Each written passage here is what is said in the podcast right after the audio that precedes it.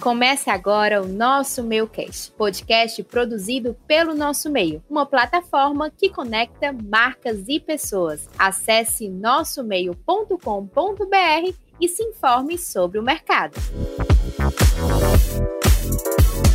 Olá, seja bem-vindo e bem-vinda ao nosso Milcast. Eu sou Gabriela Veras, apresentadora do podcast do Nosso Meio. Estamos aqui hoje com o Marcelo Gomes, presidente do Meu Mensagem. A gente vai bater um papo aí, conhecer um pouco da trajetória dele e da próxima edição do Prêmio Caboré. Marcelo, é um prazer ter você aqui no nosso Milcast. Espero que você goste aí da experiência. Nós já sabemos o seu cargo, né, que atua como presidente do Meu Mensagem. Eu queria que você fizesse agora uma descrição mais pessoal de quem é o Marcelo é, fora do Meu tudo Mensagem. Bom, Gabriela? Obrigado pelo convite. É um prazer estar aqui, poder compartilhar um pouco do, do que é o Caboré. O Marcelo, o Marcelo trabalha no Meio Mensagem desde 1996. Então, estou bastante tempo aqui, né? O Meio Mensagem foi, foi criado pelo meu pai em 1978 é, e é muito gostoso. Acho que essa indústria, né, que todos nós estamos, eu adoro que envolve muito o humano, a criatividade, obras é muito bacanas. Então é sempre tem sempre muita novidade para a gente estar tá acompanhando, né? Uma indústria que está em transformação.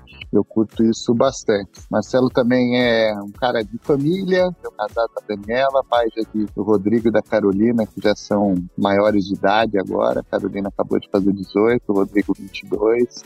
Gosto de viajar bastante, é, sou mais de experiências do que de bens materiais. Assim, então, eu gosto bastante de, de viver a vida. Isso aí. Muito bom, Marcelo. Eu vi inclusive essa entrevista com o Fábio Mate, adorei a entrevista de vocês. Você conta um pouco disso, da sua entrada no meu mensagem. Você inclusive fala que a princípio nem queria começar a trabalhar com isso, queria ter outras experiências. E você viu essa virada de chave aí da chegada da internet. Aí você veio com esse desafio de implementar isso dentro do meu mensagem. Eu queria que você contasse um pouco desse início e desse desafio de trazer o meu mensagem para o digital. É, foi isso mesmo. Eu tinha ido fazer um MBA nos Estados Unidos em 94 né? O Brasil, cheguei lá em agosto, o Brasil tinha acabado de ser campeão do mundo nos Estados Unidos, cheguei todo, todo lá. E aí me deram um e-mail. Eu falei, mas o que, que é isso? Ele falou, você tem que olhar isso todo dia, porque a comunicação da universidade com os alunos é através do e-mail. Eu falei, ah, tá bom. E aí comecei a entrar no e-mail, e aí, morando longe, né, comecei a navegar mais na internet, acompanhei o surgimento do UOL naquela época, do Brasil Online, que era da Abril. Depois os dois se, se juntaram, o UOL e o BOL é, virou uma coisa só, mas para mim foi ótimo, porque eu comecei a acompanhar também as notícias do que acontecia no Brasil. Meu pai de vez em quando me mandava a revista Veja, mas demorava duas semanas para chegar lá, eu estava sempre super atrasado o que acontecia aqui. Então talvez seja difícil para essa geração hoje super conectada, que acompanha tudo no mundo, imaginar o que era nem há tanto tempo atrás, né? A gente está falando do, do finzinho do, do, século passado ali, 25, 30 anos atrás, é, mas era bem diferente esse mundo de conexão, né? Telefone telefone era uma vez por, por semana, caríssimo, assim, naquele horário da madrugada, para pagar mais barato, para poder falar com a família. E aí eu vi o impacto que a internet poderia ter no, nos negócios. E eu tinha feito, trabalhado já em, em, mídia, né? Eu tinha estagiado na Editora Abril, depois trabalhado na MTV e na TVA. E depois o, o meu summer job durante o MBA foi em agência, porque depois eu queria ir para o cliente. Eu ah, já conheci os dois lados, aí vou trabalhar no cliente levando toda essa experiência. Cheguei a fazer entrevista entrevista com a Ford, com a Johnson, mais uma, fiz umas três entrevistas, mas aí fui conversar com, com... na verdade, os sócios do meu pai falaram, putz, o Marcelo voltou, será que a gente não vai nem conversar com ele, ver se ele não tem interesse em vir para cá e tal? E eu conversei com ele e falei, ah, tem um negócio que tá vindo aí, que é a internet, isso era 96, comecinho, maio de 96, foi quando eu voltei pro Brasil. Ah, eu falei, tem um negócio que tá vindo, a internet, esse negócio é revolucionário, vai ser, taraná. Se vocês estiverem dispostos a investir em internet pro meio meio mensagem entrar no mundo digital, esse é um projeto que eu gostaria de, estar à frente. E aí eles entenderam, falaram, não, vamos, vamos entrar nessa. E aí eu entrei em junho de 96, já trabalhando para fazer o primeiro site meio mensagem, que entrou no ar em 97. E aí veio toda essa transformação, mas também não foi fácil, porque no começo nem os meus jornalistas gostavam do nosso site, que eles achavam que furava a edição semanal. Eles falaram, não, não vou publicar notícia aqui, depois o que, que o pessoal vai ler quando chegar a edição semanal em casa. Então aí começou todo um trabalho até interno também, né? A gente teve alguns concorrentes na época que acabaram ajudando a gente, e como eles furavam a gente, aí os meus jornalistas falaram, não, não, então a gente tem que publicar, se é para alguém furar a gente, então que seja a gente mesmo, né? E, e aí conseguimos acho que durante esse período todo, começou com o site lá atrás, né, que tinha até uma outra marca, era MM Online, e-mail e mensagem, e aos poucos a gente viu que, na verdade, o meio e mensagem deveria se transformar numa plataforma. Aí a gente aposentou a marca MM Online, começou a chamar tudo de meio e mensagem mesmo, é, para que fosse uma plataforma de comunicação, né, de, de, entrega de conteúdo. E aí a gente tentar equilibrar o que, que é melhor no formato de podcast, que é super bacana para essas conversas,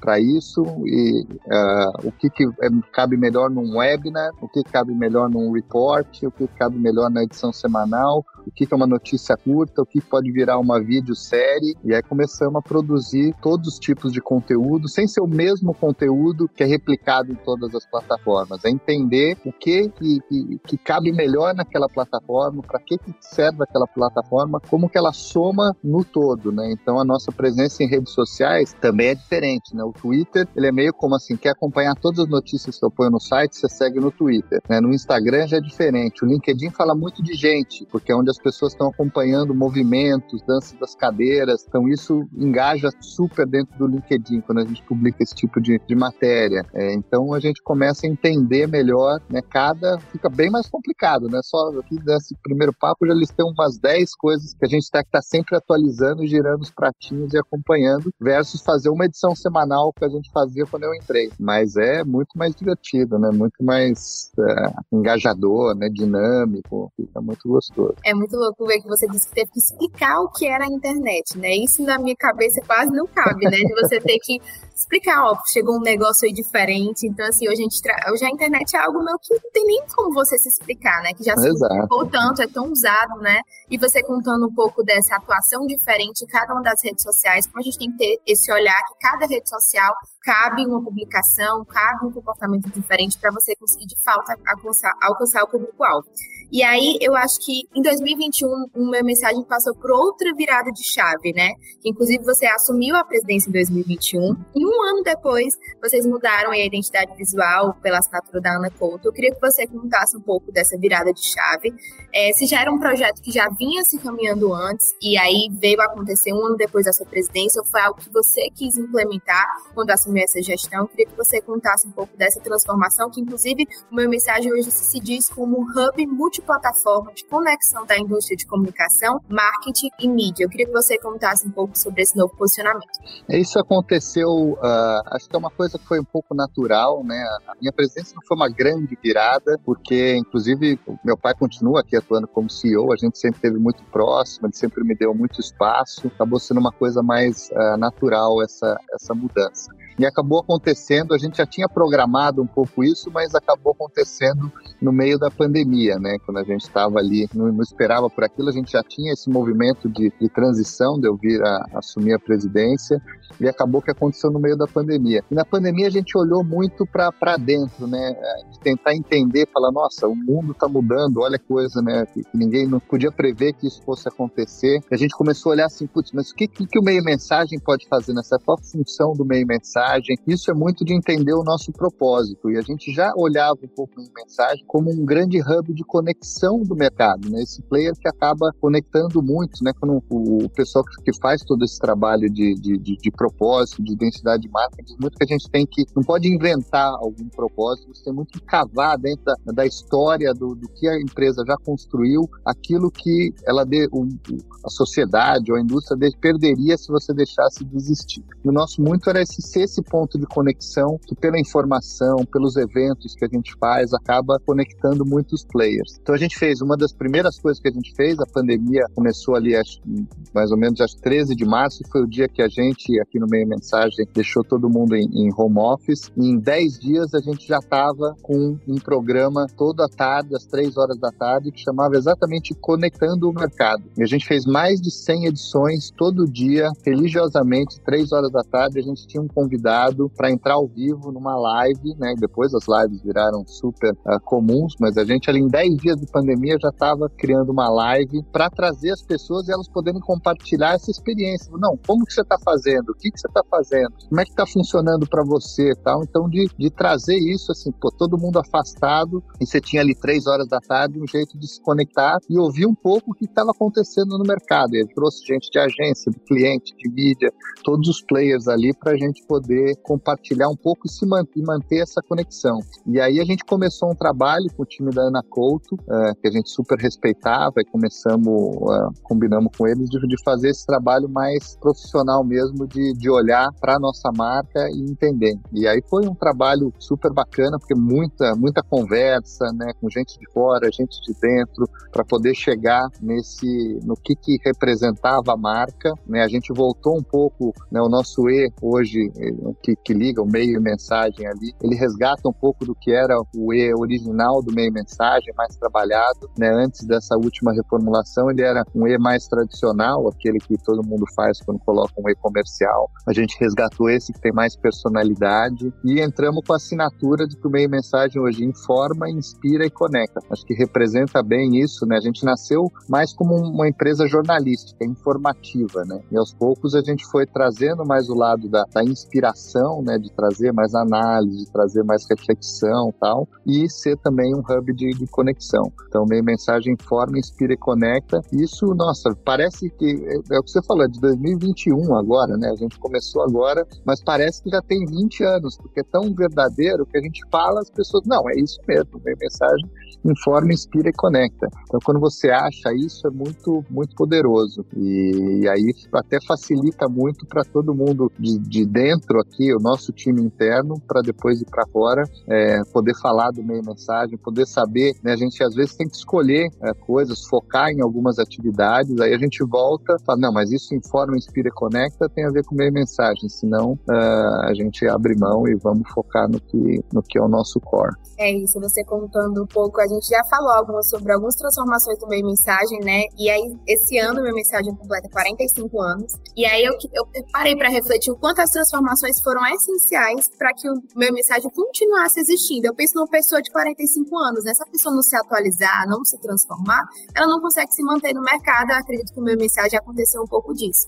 Mas apesar das transformações, acho que existe algo na origem, um grande propósito que se mantém ao longo desses anos. Eu queria que você contasse o que é que é o mesmo desde o início. Eu acho que assim, é, o, o, meio mensagem ele nasceu como essa empresa jornalística, então acho que a informação é, de qualidade, com credibilidade, esse conteúdo único é o, o grande pilar, né? Se você imaginar assim, o, o, alicerce do que é a marca meio mensagem, do que é o trabalho que a gente faz. Assim, a gente faz eventos, eu preciso ter esse conteúdo. A gente faz podcasts, webinars, é em cima de conteúdo, ele é essa grande cola que acaba aglutinando tudo. A gente fala em conexão, é super importante, mas o que, que faz as pessoas se conectarem em torno da marca Meia Mensagem é esse conteúdo de qualidade, com credibilidade. Então, isso a gente preza muito e não abre mão de maneira alguma. Né? Então, é, e é nas horas de dor que você acaba sentindo melhor as escolhas que você tem que fazer. Né? Quando a gente foi para a pandemia, né, a primeira coisa que a gente falou assim, a qualidade editorial não pode uh, cair de maneira alguma. Vamos ver aonde a gente vai conseguir cortar, a gente precisou cortar muitos custos, a gente,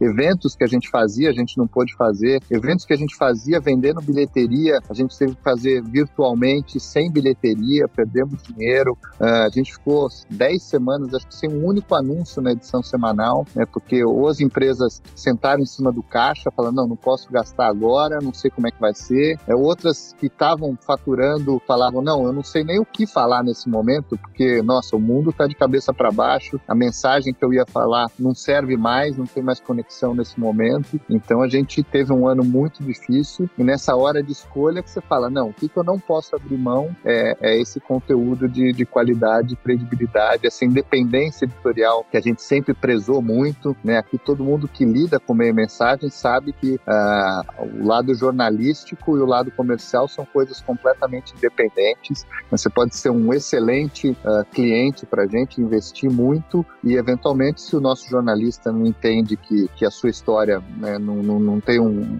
um gancho editorial forte, você não vai ter destaque editorial e vice-versa. Pode ser alguém que invista zero comercialmente com a gente, mas né, tem uma história, um gancho editorial importante e vai ter destaque editorial. Então acho que esse é o, o nosso core ali, tá, tá muito em cima do conteúdo. A partir daqui a gente começa a fazer toda essa parte de, de eventos, de, de tentar monetizar isso para que isso possa financiar o um investimento no, no conteúdo. Mas o alicerce de toda marca é o conteúdo editorial. Mudaram-se as plataformas, né? Mas o conteúdo segue como primordial, né? É isso, muda a forma como você entrega, você falou bem, mas o, o conteúdo tá ali, né? As gerações vão mudando, os atos vão mudando, novas plataformas vão surgindo, mas o, o core tá ali. Acho que como atividade de marketing e comunicação também, né? Uh, o, o, core dessa atividade, que é você criar valor para uma marca, essa marca representar alguma coisa, engajar com o público é, há 40 anos atrás e hoje é a mesma coisa. Muda a forma como você vai fazer isso. Antigamente era um lindo comercial na televisão aberta, né, de massa para todo mundo. Hoje é uma comunicação mais dirigida, individualizada, né? Então o jeito de você é, chegar nesse, nesse objetivo muda, mas o core né, é mais difícil de mudar. É uma mudança muito mais lenta, né? Que às vezes demora mais de uma geração para acontecer. Agora mudando um pouquinho de assunto, né? Vamos falar sobre o Prêmio Cabaré, que é o Oscar brasileiro da indústria da comunicação. Queria que você contasse aí como é que o prêmio consegue contemplar de fato a comunicação do Brasil como um todo. Nós sabemos que nosso país tem uma. É como se fosse um continente de tanta diversidade uhum. e a criatividade é cada vez mais ampla. Eu queria saber como vocês conseguem de fato contemplar o Brasil como um todo e as novidades aí dessa nova edição. Muito bom. Bom, Caborelli também, ele, a primeira edição foi de 1980, então ele já está na 44 edição é, do Caboré, mesmo na pandemia a gente realizou, foi um daqueles eventos que a gente fez sem bilheteria, né? Começamos até a partir da, da pandemia, a gente começou a transmitir, então quem quiser acompanhar na, na, no dia 4 de dezembro, a gente vai ter a transmissão ao vivo do Caboré a partir das 10 e meia da noite. É, então isso é um, um, um, resquício que ficou da pandemia, bacana da gente,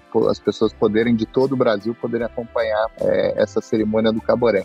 O Caboré é um, uma premiação que a gente tenta manter ela né, com não aumentar muitas novas categorias. Então, quando você pensa, a gente falou um pouco de reinvenção né, de quem tem mais de 40 anos, o Caboré está na 44 ele precisou ir se reinventando, mas a gente sempre evitou, primeiro, cair em modinhas de abrir novas categorias, né, porque veio isso, está acontecendo aquilo, vamos fazer agora o troféu Caboré de inteligência artificial, o troféu Caboré disso, daquilo.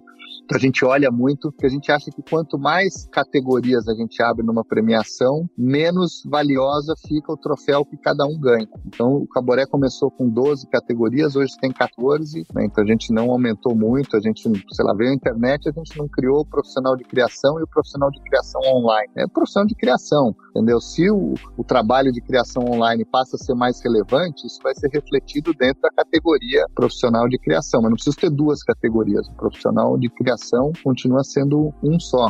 É, então a gente sempre foi muito, mas fomos mudando. A gente para chegar em 14 não são as mesmas 12 mais duas. A gente matou algumas categorias que deixaram de fazer sentido, criamos outras. Às vezes separamos uma categoria em duas, né, como aconteceu com veículo de comunicação. Então foi uma forma da gente tentar manter o prêmio contemporâneo, entendendo as mudanças que o mercado ia fazendo, mas sem diluir muito aquele equity que o prêmio tem para dividir a cada ano. A gente divide só entre 14, não entre 50, né? Fica mais valioso, tanto que a assinatura do Caboré é na cabeça de muitos, na estante de poucos. Né? Ele é um prêmio né, muito desejado, está na cabeça de muitos, mas na estante de poucos. Ele é de, realmente difícil é, de ser conquistado, né? A gente tem, ele tem até essas duas etapas, né? Primeiro a gente, os editores do Meio Mensagem são responsáveis pelas indicações, a gente faz três indicações em cada categoria e depois os assinantes do Meio Mensagem elegem o vencedor. Então você tem que, para ganhar, você tem que ser sucesso de crítica para ser indicado e sucesso de público para ser votado. A gente tem profissionais, às vezes foram indicados quatro vezes e não ganharam nenhuma delas. Já aconteceu. É, então é um prêmio difícil de ser ganhado. Ele acaba sendo um pouco mais um prêmio nacional, até porque a gente não, não tem muito é, essa, como a gente não, não, não, não quebra ele em vários, várias premiações menores, ele não tem uma visão muito regional de olhar. Então ele pode ter, a gente já premiou empresas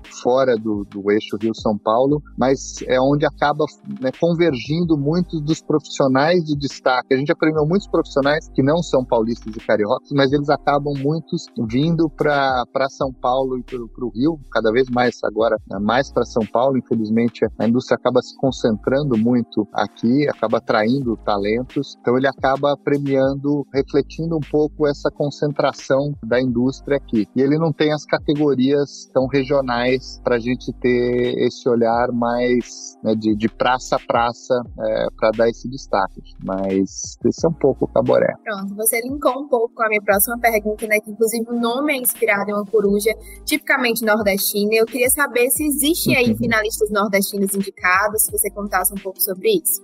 Ele nasceu em quando, quando meu pai resolveu criar o prêmio, né? O meio mensagem de abril de 78. Logo depois ele já falou: nossa, a gente precisa ter uma premiação. Né? Acho que uma publicação B2B que cobre uma indústria é natural que ela tenha uma premiação para mostrar até para a indústria qual é a visão editorial daquela publicação, né? Porque quando você seleciona os indicados, você está meio que mostrando na sua visão editorial quem são as empresas e os profissionais de destaque uh, daquele ano. Então é natural quando você tem uma publicação que cobre uma indústria que ela tem uma premiação uh, que reflita o seu olhar sobre aquela indústria. Então ele já queria criar isso. E normalmente o que acontece é que o prêmio é nome do, da marca, seria prêmio meio mensagem. Mas ele não queria chamar de prêmio meio mensagem. Falei, não, não quero meio mensagem, quero outro nome e tal. E aí ficou pensando, não sabia que nome ele ia dar, mas enquanto isso ele foi pensando no troféu também. E aí tinham, tem normalmente dois animais que são muito associados com a comunicação, né? O galo, né? Porque ele cacareja, então é, é, super isso, mas já tinham premiações que usavam o galo, né? Como animal, e o outro é a coruja. Tem muitas premiações de comunicação que acabam usando a coruja, né? Ela é responsável muito né, pela comunicação dentro da floresta, tem aquela coisa do pescoço dela virar, tá sempre atenta a tudo que está acontecendo. É, e aí ele resolveu usar a coruja, foi conversar com um artista plástico que era amigo dele, renomado na, na época, o Aldemir Martins, e o Aldemir falou: não, tudo bem, eu crio um, troféu, na verdade não era uma estátua, era, era, um quadro, e o Aldemir fez, e aí chamou o Neto e falou: ah, tá pronto aqui, quer ver? Aí ele foi ver, ele mostrou o quadro e falou: ah, essa aqui é a coruja que vai ser o, o seu prêmio. Eu me inspirei, né, como eu sou nordestino, eu me inspirei numa coruja típica aqui do Nordeste, que chama caboré, e por isso que ela tem esse formato, né? Tem vários tipos de coruja e tal. Essa daqui é inspirada na, no caboré, que é uma coruja típica do Nordeste. E meu pai falou, como chama a coruja? Ele falou, caboré. Falei, Nossa, que nome bacana. Então ficou com aquilo na cabeça, começou a, a se encantar com o nome, né? Um nome curto, três sílabas, tônicas, forte. E aí falou, não, o prêmio vai chamar pronto, tá resolvido. O prêmio vai chamar caboré, né? Eu queria que fosse uma coruja, ter uma coruja brasileira, típica do Nordeste, então o prêmio vai chamar caboré. E aí quando ele entregou a primeira, primeiro prêmio caboré em 1980, a gente tinha uma categoria que não tem mais, que era profissional de pesquisa, e a vencedora na época foi a Hilda Wickerhauser. E, e ela subiu para agradecer, agradeceu lá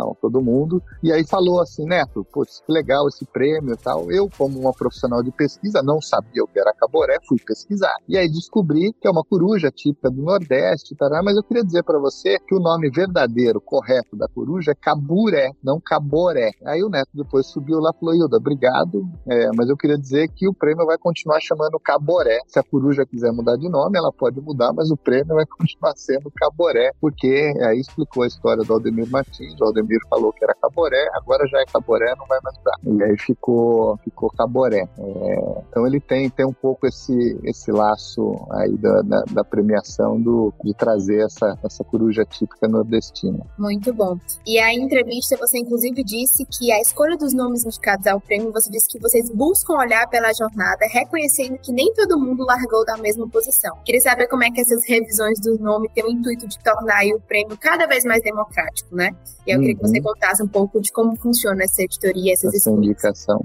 Então, a, indicação a gente tenta, né, sempre um, um, desafio, acho um desafio extremamente importante. Cada vez que sai a lista é um frio na barriga, né, ainda mais atualmente, né, com todas as redes sociais, porque a gente lança a lista e já entra na escuta das redes sociais para tentar entender é, como é que foi recebida a, a lista, porque é o que acaba dando muita credibilidade para um prêmio, né? Se a gente começa a indicar profissionais ou empresas que o mercado entende não serem merecedores, quem vai perder credibilidade é o Caboré. Né? Então a gente sempre tenta ser o mais correto possível, porque é o que vai dando credibilidade para o prêmio e as pessoas entenderem que, que, quem ganha realmente é merecedor daquele prêmio, né? que não tem nada além de mérito na definição dos indicados. O que, que a gente faz para tentar entender tudo isso? Assim, primeiro a gente tem todo um trabalho jornalístico né, durante um ano inteiro. Então, nossos jornalistas estão acompanhando né, basicamente todo o mercado, estão em contato né, com os profissionais, com as empresas, acompanhando as principais histórias do ano, conversando com os profissionais por trás dessas histórias. Então a gente tem uma bagagem é, editorial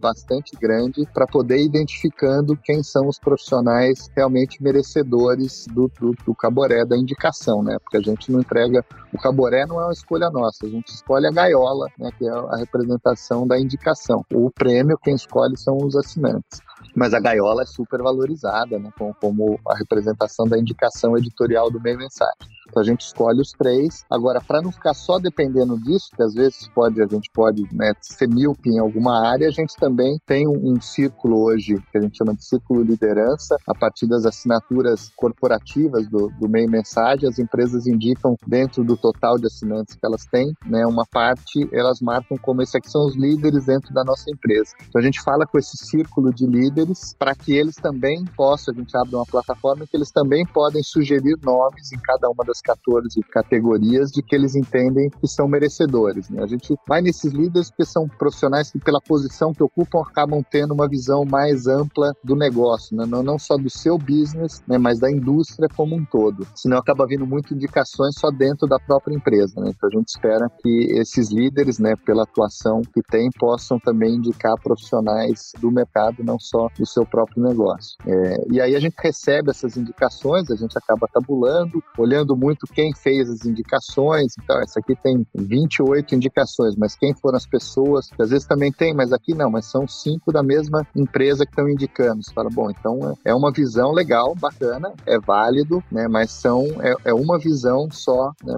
Talvez por algum trabalho que foi feito junto com essa empresa que fez com que é, isso fosse refletido aqui. Então a gente vai olhando um pouco isso, começa a misturar um pouco e olhar aonde tem match entre as visões do mercado e visão do nosso time editorial, né? Aonde que, que não tem, a gente, a gente olha, ah, os editores, os nossos jornalistas entendem que esse grupo aqui merece ser indicado, mas não tem muito eco do lado das indicações que a gente recebeu. A gente revisa, fala, será que merece mesmo? Por que, que não tem esse eco? Às vezes é porque realmente é uma coisa menor, mais escondida, mas que a gente realmente entende que é merecedor. E aí isso pode, pode ser mantido. E tem o oposto, às vezes nomes que são lembrados pelo mercado que os nossos jornalistas não estavam olhando. Aí a gente vai olhar e falar, não, isso aqui é espuma, o mercado acha que é, mas a gente acha que é espuma, não vamos indicar. Ou não, putz, realmente isso daqui passou despercebido pela gente. A gente começa a mergulhar e fala, é realmente um trabalho uh, incrível, que merece ter um reconhecimento de uma indicação e a gente acaba indicando. E aí começa essa montagem dos 42 nomes, né? Às vezes tem é, um mesmo trabalho que acaba sendo indicado várias vezes, né? Ah, porque, sei lá, um filme, você vai indicar o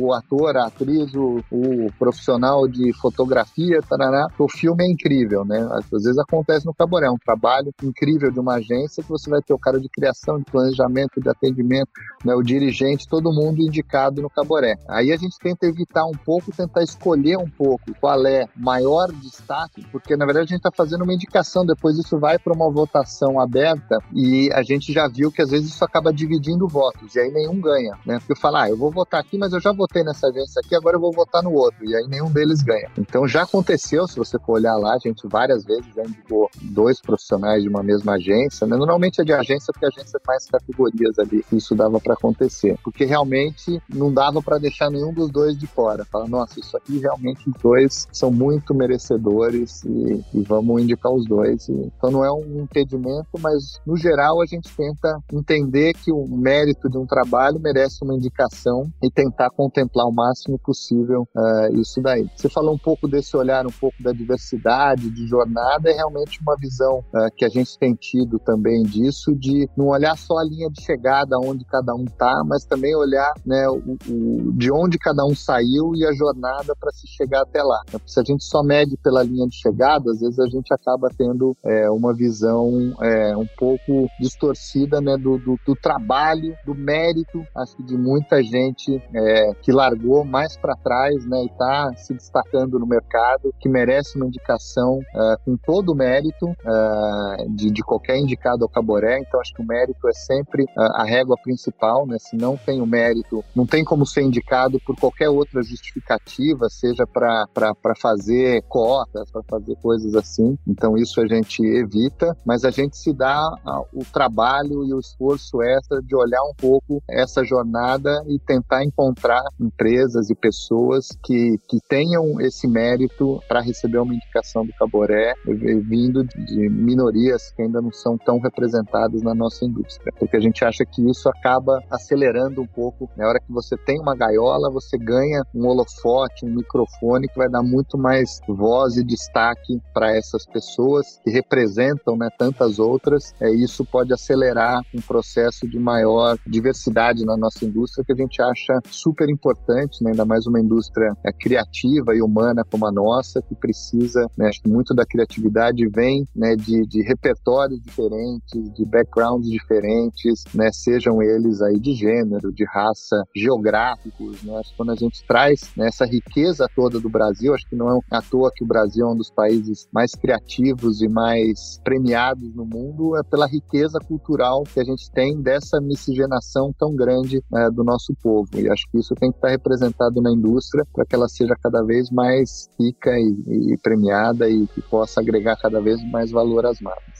Muito bom. Acho que além dos nomes, né, a cada edição as categorias são revisadas, né? Você inclusive falou sobre isso em entrevista que muitas vezes tem que ter esse cuidado para não ser só uma tendência e já criar uma categoria no prêmio. Eu queria que você contasse um pouco sobre isso, como é que vocês decidem de fato que vai se criar uma nova categoria, até porque está havendo um movimento novo do mercado, que realmente é necessário ter essa nova categoria. É, a gente tenta, aquilo que eu falei, né? A gente tenta evitar criar novas categorias para não diluir muito esse equity do prêmio prêmio que acaba sendo dividido entre os vencedores e entre os indicados, mas a gente também tem que manter o prêmio contemporâneo. Então eu não posso ficar amarrado ao passado, né? Essa história de sucesso do Caboré ser uma âncora que vai me, ficar me segurando lá no passado, né? Então a gente tem que trazer o prêmio para que ele seja atual, seja contemporâneo e represente uh, a indústria hoje, né? Não a indústria do passado. Então a gente tem às vezes mudança de, de nomenclatura, né? Então recentemente a gente fez atualização no profissional de atendimento atendimento, hoje é atendimento negócios, né? o profissional de planejamento hoje é profissional de estratégia, às vezes tem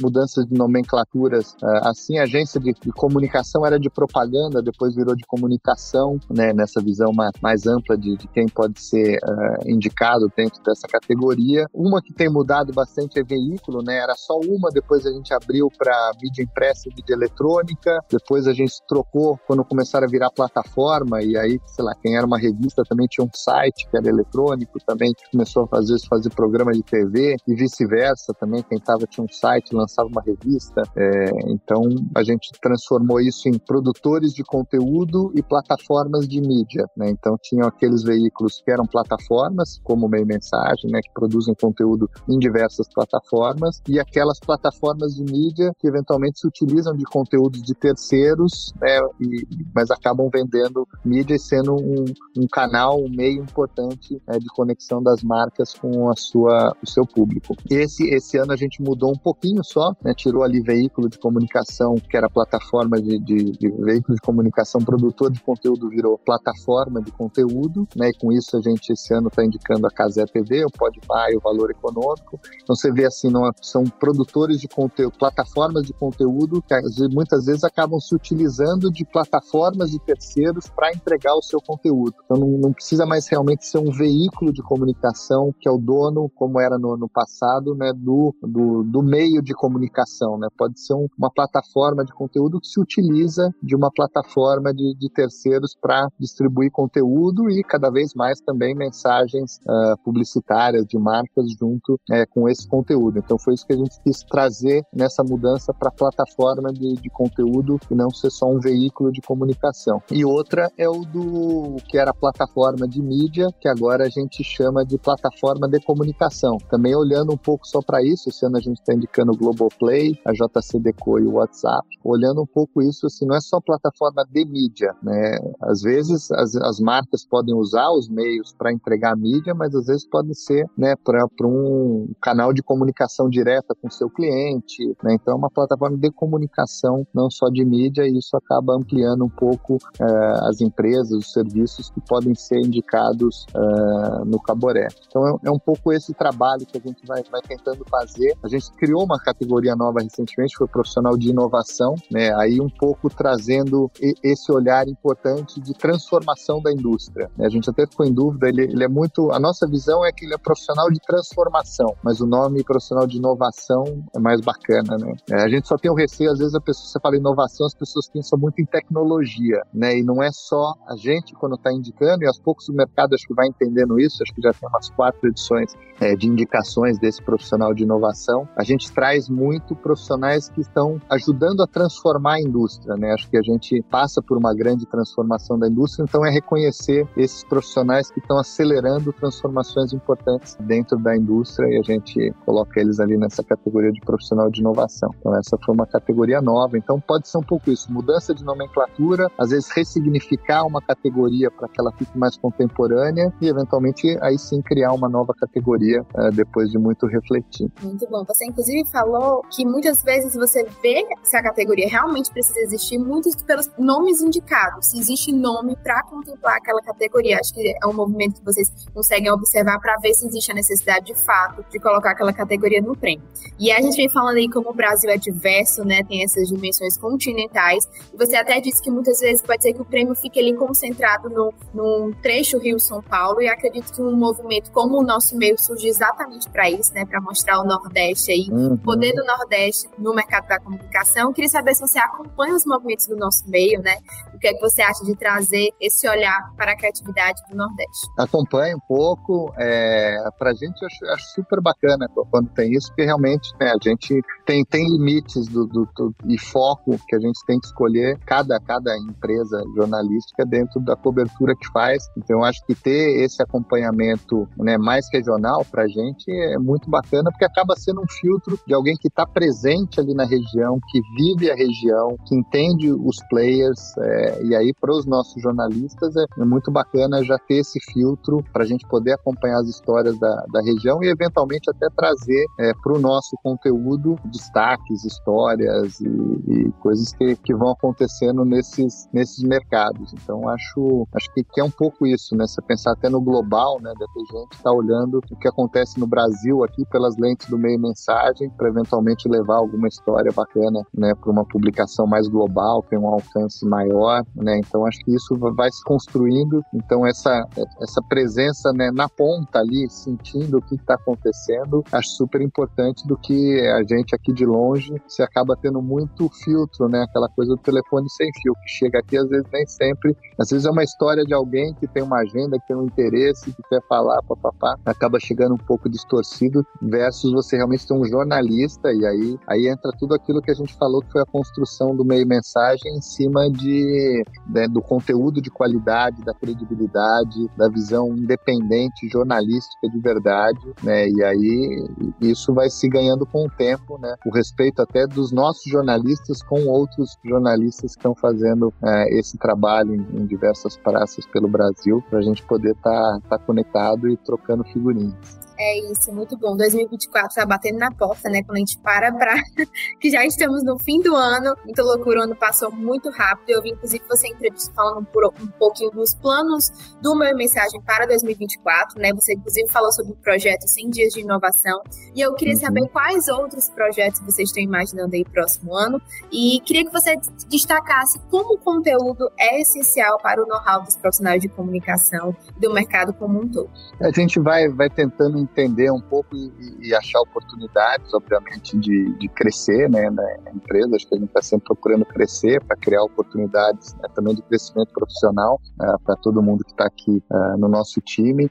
Então, ano que vem, a gente começou já há algum tempo, a gente faz, olhou esse, essa coisa dos 100 dias, né, sempre tem, às vezes, quando um governo assume tal, os primeiros 100 dias, quando alguém, um CEO assume uma empresa, esses primeiros 100 dias, e a gente olhou um pouco e falou, olha que legal, tem eventos internacionais super relevantes relevantes que acontecem nos 100 primeiros dias do ano. E as, às vezes, é, editorialmente, era um período mais fraco, porque tinha menos coisas acontecendo, às vezes gente de férias e tal. Editorialmente, era mais fraco para a gente. A gente falou, putz, vamos mergulhar de cabeça nisso aqui e já começar o ano com conteúdo super bacana, super atual, olhando para o futuro, né? Sempre acabam sendo eventos que olham um pouco para frente. Então, a gente, é, para 2024, vai estar em janeiro na NRF, que é um, um evento de e-commerce, né, de retail. Em fevereiro, em Barcelona, no Mobile Congress, um evento mais de, de mobile, de convergência e tal. E em março, no South by Southwest, né, um evento de inovação, cultura, né, fala de filmes e, e música e também é, muito conteúdo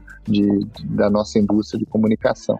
Então, com esses três eventos, a gente montou esse projeto de 100 dias de inovação. A novidade para 2024 é que a gente vai ter um grupo que a gente vai estar tá levando para o South by Southwest. A gente está formando um grupo de, de CMOs para a gente ir em grupo lá. É uma coisa natural é, que acontece já no, no South by Southwest, né? um evento com muitas palestras, muita coisa acontecendo ao mesmo tempo. Então, você está num grupo acaba te ajudando um pouco a, de você poder acompanhar algumas coisas e depois também ter momentos de troca é, entre, dentro desse grupo para que você possa extrair o máximo de possível do, do que foi essa viagem para Austin, lá no, no, Texas. Então a gente vai ter isso e a gente tem trabalhado também muito essa coisa, lembra que eu falei do, do, do informar, inspirar e conectar, né? como é que a gente ajuda os profissionais da indústria a se conectarem cada vez mais. Então a gente vai ter dentro desse círculo liderança, uh, que eu também já comentei um pouco quando eu falei das indicações do Caboré, a gente deve ter quatro eventos, uh, pelo menos menos quatro no, no ano que vem, que vão ser exclusivos para o Círculo Liderança, mas um evento presencial uh, em que eles possam se encontrar e fazer disso um, ampliar o, network, fazer mais conexões, eventualmente acabar gerando mais negócios, né, que a gente batizou de Blue Connections, que ele vai acontecer no Blue Note em São Paulo, nosso parceiro nessa iniciativa. Então a gente vai trazer conteúdo exclusivo, inédito para apresentação, mas também ter né, nesses eventos oportunidade de network uh, para todos esses profissionais que participam do círculo liderança do meio mensagem. Então um pouco olhando, né, sempre o Informa, Inspira e Conecta, né, como é que a gente gente, né, uma viagem para Austin acaba sendo inspiração para esse grupo, ao mesmo tempo a gente está conectando esses profissionais, né, que vão passar alguns dias juntos, a gente vai ter eventos em São Paulo, pré e pós o evento, né, para a conexão desses profissionais e para troca de conteúdo, então sempre em cima desse core, né, da marca Meio Mensagem, como é que a gente pode ir expandindo uh, a empresa e os negócios. É isso, estamos chegando no fim do nosso bate-papo. Eu queria que você deixasse ouvintes de livro, filme e série que você consome. A gente que trabalha aí produzindo conteúdo, a gente tem que escolher muito bem o que, é que a gente vai consumir, já que a gente não tem muito tempo para isso. Eu queria que você deixasse essa dica do que vale a pena indicar para os nossos ouvintes que você consome no seu tempo livre. Olha só, eu sou um cara que gosta muito de esportes, né? Acompanho bastante é, futebol, então sou, sou São Paulino, esse ano campeão da Copa do Brasil, então estou sempre acompanhando esportes. Tenho, acompanho um pouco basquete universitário, eu conheço a NBA, mas eu gosto muito de basquete universitário americano, aprendi a gostar quando eu morei lá. Então acompanho os Michigan State Spartans. De leitura eu acabo lendo um pouco livros mais do, do mercado mesmo. Agora estou aqui com um livro novo da Dana Couto, é, A Revolução do Branding, para dar uma olhada. Então tem um pouco o trabalho acho que a Ana Couto fez com a gente, que eu admiro bastante. Então agora esse é o livro que está que tá aqui comigo para eu, eu, que eu tô lendo agora. Comprei a semana passada, já comecei a ler aqui. E de séries, séries, putz, aí é mais difícil. Eu gosto de séries mais curtas, não sou fã daquela série de 17 temporadas, não sei das quantas, de tentar pegar alguma coisa mais curta que eu vi recentemente. Eu vou assistir uma que, que já foi mais antiga, mas que eu não tinha assistido, do, do Menina que Joga Xadrez, aquela foi muito bacana. É, esqueci o nome agora, sou ruim de é nome. É o Gambito da Rainha, né? É, o Gambito, esse daqui, esse foi bem bacana. Então fica essa dica aí.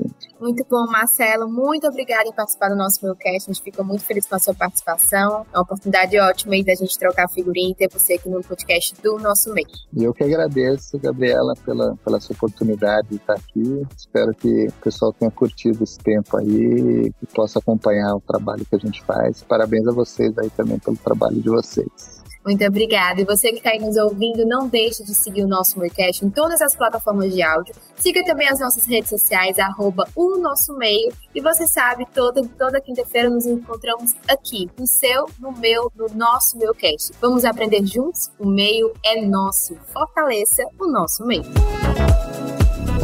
Obrigada por ouvir o nosso Meilcast. Acompanhe toda quinta-feira um novo episódio nas plataformas de áudio e no YouTube.